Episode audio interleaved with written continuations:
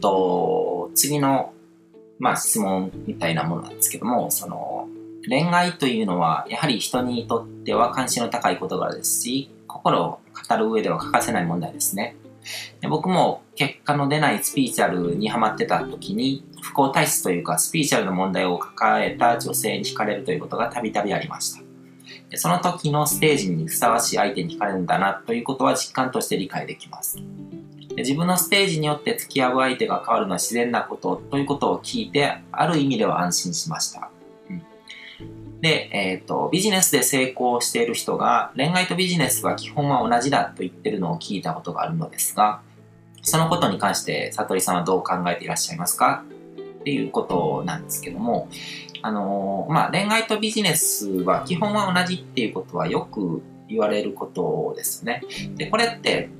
あの、恋愛とビジネスに限らずだと思うんですよ。あの、人と人が関わるものに関しては全部本質は同じっていうことが言えると思うんですね。で、あの、例えば、うーん、そうですね、その、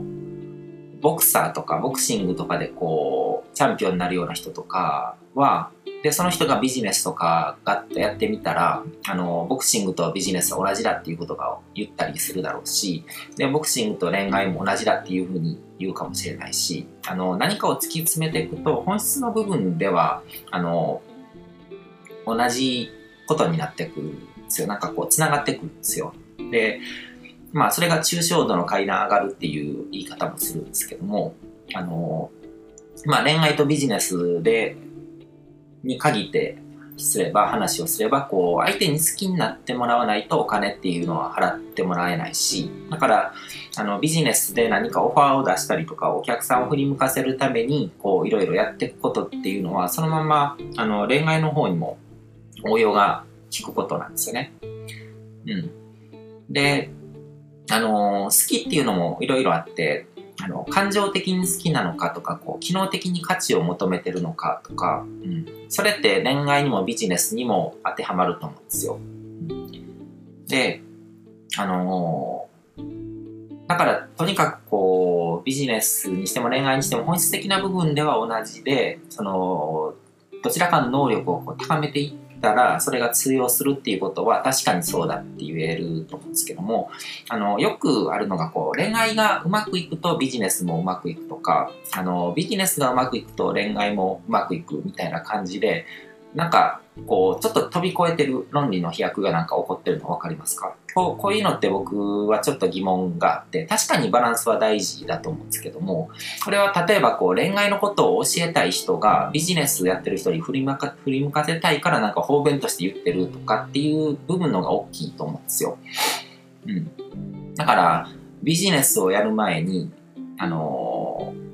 両親との関係に向き合いましょうとか、ビジネスでうまくいくためにパートナーシップを改善しましょうっていうのは、うん、回りくどいというかなんというか、まあ方便に聞こえるんですね。確かにバランスっていうのは大事なんですけども、でも、あのー、両親との関係が改善されてないのにビジネスうまくいくっていうケースもあるし、あのー、パートナーシップはなんか、うまくいってないけども、ビジネスではすごく調子がいい人っていうのももちろんいるわけで、あの、例外があるわけじゃないですか。例外が、例外を見ずに、あの、うまくいく人はどっちもうまくいってるんですみたいな感じの論理っていうのは、こう、飛躍してるわけで、で、その論理の飛躍をちゃんと知った上で共感してれば、まあ別に問題ないと思うんですね。この人の考え方とかハマるな、好きだな、じゃあこの人から学ぼうみたいな感じうん、だったらいいと思うんですけども、でもなんかこう、そこで変な呪いかけられる人がいるんですよね。あ、自分がビジネスうまくいかないのは恋愛の方がうまくいってないからだ。ってことは恋愛の方に向き合わないとダメなんだ。恋愛すごく苦手だけど苦しいけどあの向き合わないといけないみたいな感じに思っちゃう人がいて、それが問題だと思うんですね。うん。すべてこう突き詰めていけば繋がっていくので、自分が苦しくなく向き合えるものに向き合って、で、まずはそこに夢中になって結果を出せばいいっていうことだと思うんですよ。うん、で、えっ、ー、と、僕、昔はすごく抵抗があったけども、なんか時期ずらすとなんかすごく抵抗なくなった考えで、あの、中村修二さんっていう、その、青色発光ダイオードとかをこう、あの、発明した人ですね。その人の本で、あの、好きなことだけやったらいいっていう本があって最初すごくなんかなんかまあ会社員としてのこう洗脳みたいな社会人としての洗脳があったっていうのもあってなんかそういうふうにしたらこう秩序が成り立たないみたいな感じで思っちゃってたんですけどもでもよくよく考えたらまあ、アメリカ社会的な考えなんですけども、本当に好きなことに集中して、そこで得意分野を伸ばして、で、それで、あの、苦手なところをカバーするとか、得意分野を伸ばしていけば、あの、どっちに、何をこう探求していっても、こう、本質にたどり着くので、それで人間力が磨かれるっていう考え方が僕は、あの、正しいと思うんですね。うん。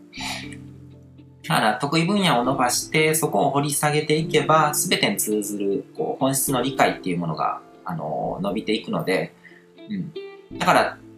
例えばこう、ビジネスの才能を磨いた人っていうのは、ビジネスで結果出した後に恋愛の方をこう探求しだして、で、あ、恋愛もビジネスと同じだっていうふうに気づいて、それでうまくいくだろうし、で、逆にこう恋愛の感覚磨いた人っていうのは、ビジネスを経験して、あ、これって恋愛と同じだなっていうふうにこう気づいたり気づいたりとかすると、それでうまくいったりとかすると思うんですよ。だからどっちでもいいんですよ。どっちから入ってもいいし、で、得意な方、向き合える方うん、苦しくない方で結果を出せばいいっていうことだと思うんですよね。うん。だから、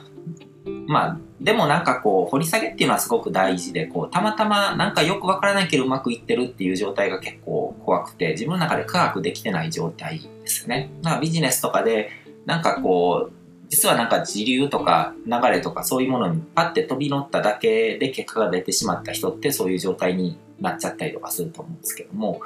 なんかその、まあ、宝くじ的なラッキーって言ってもいいし、そういう、そういうのって実は長期視点で見ると、なんか学びの機会を失ってるので、実はなんか、あの弱点作ることになったりとかして、すごく怖いことなんですね。まあ僕が運気の流れとかっていうのも、その見てるっていうのも結構そういうところもあるんですけども、流れに乗っちゃうと本当に簡単に結果が出ちゃうんですよ。うん。でもそれは乗りすぎてると、あの、怖いんですね。流れって常にずっと同じものが流れてるわけではないし、その流れが強すぎるともみくちゃにされてなんか、自分の足元とかがなんかボロボロになったりとか、そういう大きなエネルギーを受けるとそういう風になっちゃったりとかもするので、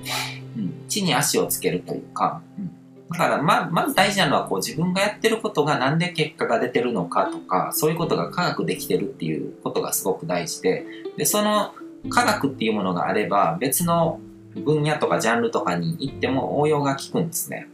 それが本質っていうものですよね。科学できてるっていうのが。うん、だから、あの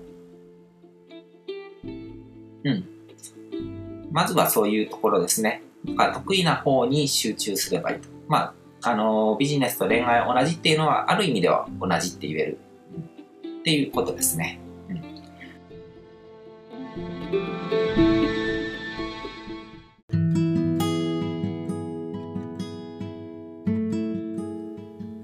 今回も最後まで聞いていただいてどうもありがとうございます。チャンネルの説明ページの方に僕が提供している悟り式コーチングの最初の2ヶ月分を無料で受講できる案内があります。ゴール設定とアファメーションについて詳しく解説してるんですけども僕自身もこれらのことを